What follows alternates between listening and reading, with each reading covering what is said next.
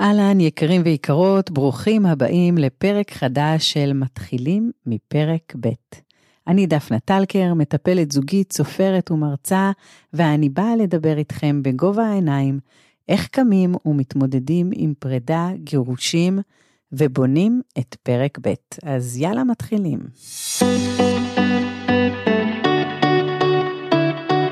שלום יקרים, ואנחנו בפרק חדש, והפעם אנחנו הולכים לדבר על מי שולט ומחזיק בהגה של חיי.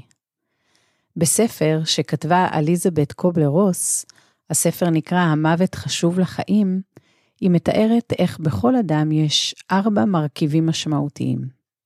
חישבו על זה כמו עיגול של פיצה מחולק לארבעה רבעים. ברבע הראשון זה הרגשות שלנו. הרבע השני זה השכל וההיגיון, החלק השלישי זה החלק הפיזי הגופני שלנו, והחלק הרביעי זה החלק הרוחני שלנו. כל חלק הוא חשוב ביותר למכלול שלנו, למי שאנחנו. ואנחנו, או יותר נכון, האני הגבוה שלי, יושב מעל ארבעת החלקים האלו ומנהל אותם. אולי יותר נכון לומר שכשאני מנהלת את ארבעת החלקים, אני במצב תודעה גבוה ושואפת לאיזון. כשיש הפרעה וחוסר איזון, זה מביא לנו כאב. אם בחוויה שלי בן הזוג שלי פוגע בי, נוצר חוסר איזון בין ארבעת הכוחות באופן מיידי. בדיוק השבוע הגיע אליי זוג, זה פרק ב' שלהם. האישה היא אימא מבחירה ולא האימא הביולוגית, זרקה בניקיונות של הבית חפץ שהיה יקר לבן של בעלה. בבית של פרק א',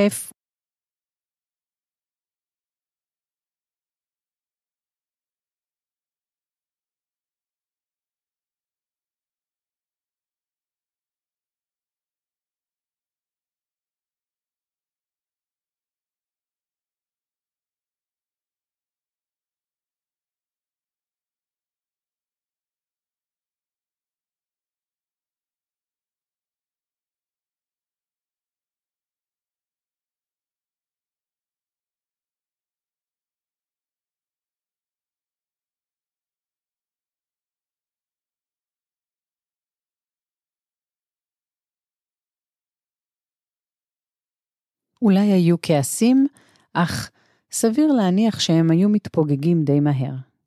אך כאן הסיפור יושב על מורכבות של את לא מכבדת את הבן שלי ואותי, ואצל האישה אתה מיד מגונן עליו ומאשים אותי במקום לתת לי גיבוי. החלק הרגשי משתלט על כל מגש הפיצה של כל אחד מהם. הרבע הזה שהרגש יושב בו הופך מרבע לשליט על כל השלם. הם מאבדים את השליטה על ההגה של האני שלהם, ומי שמנהל את המערכה זה הרגש הפגוע. השכל, הגוף והרוחניות נלקחים שבויים על ידי הרגש הפגוע הזה. השכל מנסה למצוא מקור של חשיבה חיובית, אולי נקמה, או לשחרר, רק כשהרגש יירגע ויהיה פה יציבות ואיזון. הגוף גם נכנס לסטרס, נשימות מהירות, דופק מהיר, וזה בניסיון לשחרר לחץ ולהרגיע את המערכת הפנימית. כמו חדר מכונות שמתחמם יותר מדי וצריך קירור. הרבע הרוחני, שכבר לא נשאר ממנו רבע, כי הרגש השתלט גם עליו, אכן בדרך כלל נעלם.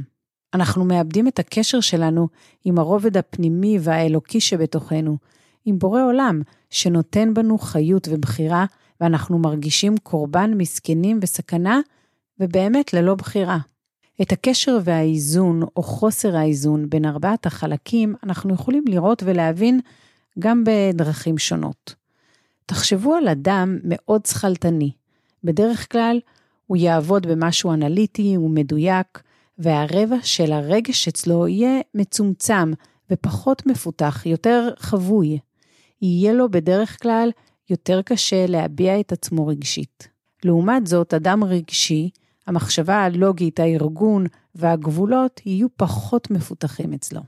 הבת שלי נולדה חירשת ונשארה עם החרשות עד גיל שנתיים. היא עברה ניתוח לשתל קוקליארי והייתה צריכה להתמודד ללא הצד הפיזי והגופני של השמיעה. ואני ראיתי במו עיניי איך חוסר בצד הגופני יצר ופיתח חוזק בצד הרוחני. איך החוש השישי שלה לדעת מה קורה מסביבה היה עוצמתי ביותר. כשהיא החלה לשמוע בערך בגיל שנתיים, היכולת הגופנית התחדדה והתחזקה, ואז החוש השישי הזה נחלש והתאזן מול הרובד הפיזי שהלך והתחזק. היא יכולה יותר לסמוך על השמיעה שלה והצורך להמשיך ולפתח ולהסתמך על ההיבט הרוחני הפנימי שלה קצת נרגע.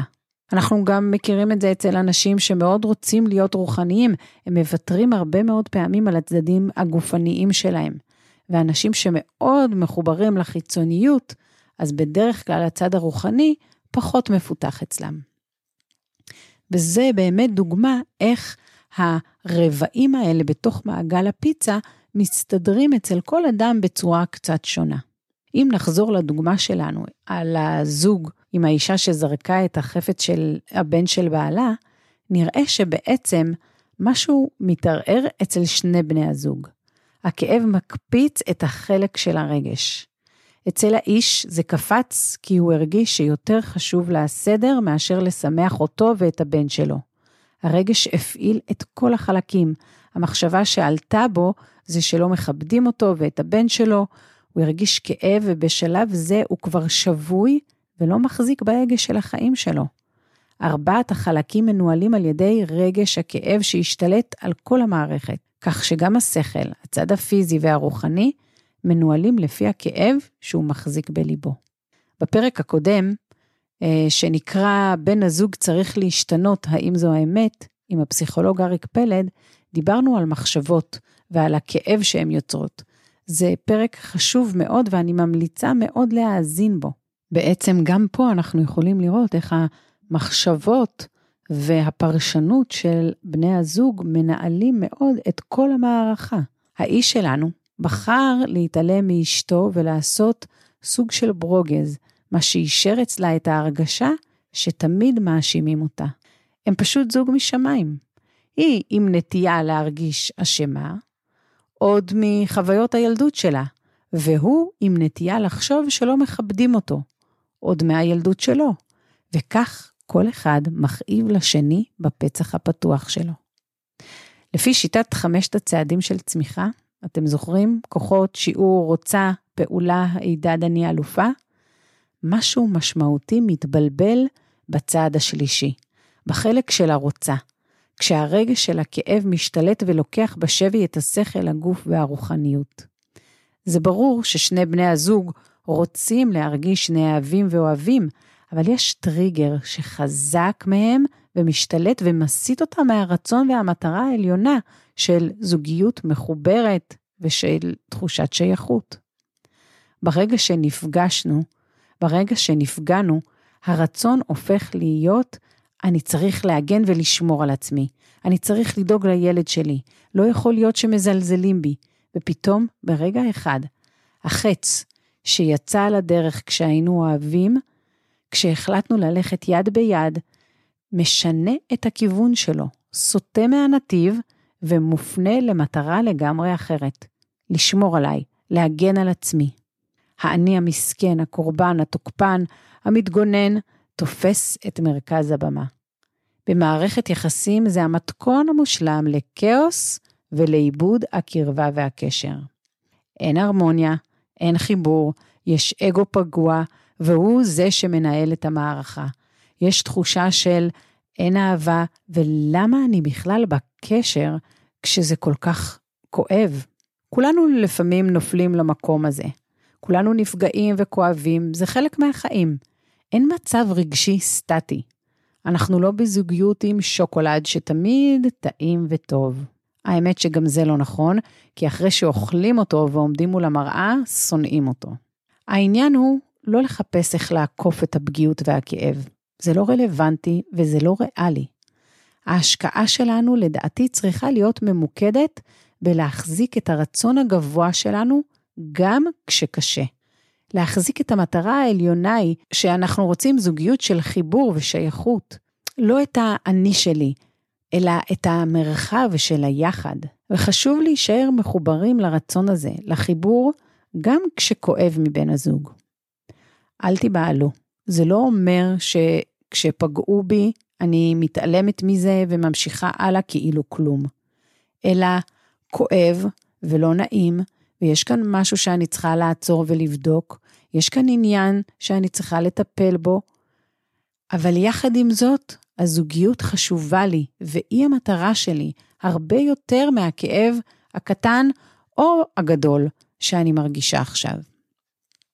היחד שאנחנו רוצים להרגיש, ההרמוניה והחוויה של החיבור, נשארים לעמוד לנגד עינינו גם כשכואב לנו. כשאדם אחר נפגע, מישהו דרך עליו והוציא ממנו שדים מהארון שישבו בתוך התת-מודע שלו.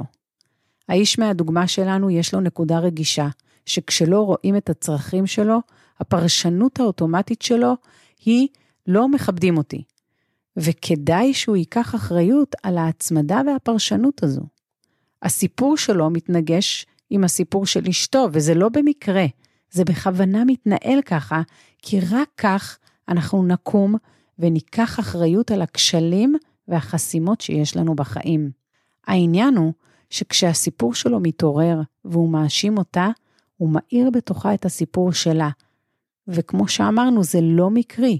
כל אחד נשאב כאן לסיפורי הכאב של עצמו, ובמשך הזמן הזוגיות הזו תהיה כל כך מלאה בכאב, תהיה כאן מערבולת, וסופה יהיה קשה לעצור את זה. כשאני חייתי במציאות דומה לזו, אני זוכרת שהייתי אומרת לעצמי, אם הוא רק יבין מה הוא עושה, אם הוא רק היה משנה בקצת את הדרך שלו, הכל היה הרבה יותר נעים בבית הזה. היום אני יודעת שזו הייתה טעות ענקית שלי. הייתי צריכה לשאול את עצמי שאלות אחרות לגמרי. הייתי צריכה להיות פחות עסוקה במה שהוא יעשה או לא יעשה, כי זה הפך אותי למסכנה שמחכה ללא שום יכולת לשנות. כי כל התשובות היו בידיים שלו. מעניין מה היה קורה אם הייתי שואלת את עצמי, מה אני יכולה לעשות אחרת? מה בורא עולם מצפה ממני במצב הזה? שאלות מהן אלו היו מחזירות לי כוחות, בחירה ואחריות לידיים שלי. זה לא אומר שהייתי ממשיכה לחיות היום עם בעלי הראשון. זה כן אומר שאולי היינו מצליחים להתגבר על משבר הזוגיות, ואולי לא. אבל אני הייתי במקום שלם של אני עושה את התיקון והתפקיד שלי בתוך הזוגיות. אז מה בכל זאת צריכים לעשות? סיפורי העבר ותת המודע, הרגש והכאב מנהלים כאן את הזוגיות, וזה מתכון לאסון. יש פה מספר דרכי פעולה, וכמובן שזה מצוין שכשאיש מקצוע מלווה זוג, לצאת מהמערבולת שלו, ובכל זאת, אני אסביר מה נדרש בצורה מאוד כוללת ורחבה. דבר הראשון, לחדד את הרצון, מה חשוב לי. במקרה הזה היה ברור לשני בני הזוג שהם רוצים זוגיות טובה של חיבור והרמוניה. הדבר השני, המטרה הזו, הרצון העליון הזה, עומד לנגד עיניהם גם כשטוב וגם ובמיוחד כשמתעורר לו כאב. הכוונה היא שכשאנחנו יורים חץ, עלינו להיות במבט כל הזמן על המטרה בה אנו רוצים לפגוע, ולא להסיר את המבט. כשהכאב מגיע, הוא כמו איזה נודניק שדופק לנו על הגב בזמן הריכוז כדי שנסובב את המבט שלנו. אנחנו צריכים להיות חזקים ולהבין שהמטרה לא משתנה והמבט נשאר מפוקס על הרצון האמיתי שלנו, זוגיות טובה, חיבור, שייכות והרמוניה. העניין השלישי, כל אחד לוקח אחריות על הסיפור הפנימי שלו. כשהיא יודעת שהמחשבה שלה היא עם נטייה וכאב לזה שישר מאשימים אותה, היא יודעת שזה כמו בור שהיא נופלת אליו. בכל פעם שיש לה לחץ, שהיא רוצה לראות לכיוון המטרה הנעלה שלה, היא כבר לא מצליחה לכוון מתוך הבור למטרה שלה. אז כשבעלה מגיע ואומר לה, למה זרקת את הנעליים של הילד שלי בלי לשאול, היא יודעת שעכשיו הוא נמצא בסיפור ובפרשנות שלו, והיא לא חייבת להיכנס ולהיות שחקנית בסיפור הזה שלו. היא לא חייבת להכניס את האשמה עליה, למרות שזה הכדור שזורקים לכיוונה. גם אם הבעל שלה לא לוקח אחריות על הסיפור והכאב שלו, ככל שהיא תשחרר ולא תסכים להיכנס למסכנות ולהיות שחקנית שמשלימה את הסיפור שהוא יוצר, כך יש סיכוי שיהיה שינוי. ואותו דבר לגביו. גם אם היא לא לוקחת אחריות על הצד שלה שמיד מרגיש מואשם, אבל הוא ייקח אחריות על הסיפור שלו, יהיה כאן שינוי. אני בהחלט מאמינה שכשאדם לוקח אחריות על החלק שלו, זה עושה שינוי משמעותי מאוד בקשר, גם אם בן הזוג לא שותף לטיפול. כמובן שעדיף בשניים, אך זה לא מחייב המציאות בשביל לחולל את השינוי. החיים שלנו הם מסע. יש לנו אתגרים בכדי שנצמח, בכדי שנחדד ונכיר את עצמנו, את הכוחות שלנו, את הרצונות שלנו. העניין הוא שלפעמים אנחנו במו ידינו הופכים את המסע חיים ממסע והרפתקה למסע של כבד על הגב שלנו.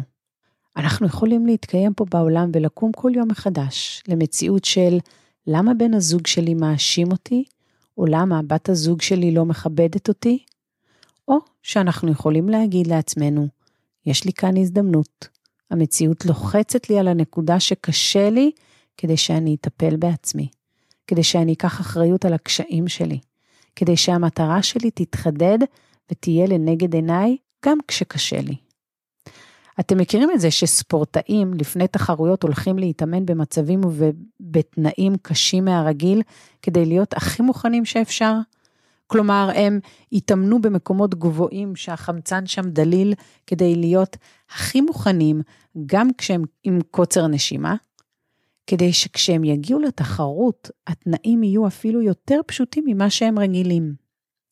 אם אנחנו פועלים רק ממצב שקט ונינוחות, אנחנו לא מאותגרים ואנחנו לא צומחים. כשאנחנו רוצים להחזיק באגה של החיים שלנו, להתקדם, לצמוח, חשוב מאוד שנדע לחזור לאיזון בין ארבעת החלקים, גם כשהכאב מערער אותנו. זה דורש אימון ושמירה על שלווה כשכואב וקשה. ללמוד לא להתפעל ולהזדעזע מהקושי. לא כי הוא לא קיים, אלא מתוך ידיעה שיש כאן מישהו שמנהל את העולם, הכל קורה בכדי שאני אלמד לנהל את עצמי ואת הכוחות שלי. סוג של משקולת שמחזקת את השרירים הנפשיים שלי. לכן, בחמישה צעדים של צמיחה, הצעד הראשון הוא לומר לעצמי, יש לי כוחות להתמודד. האתגר הזה בא לחזק אותי.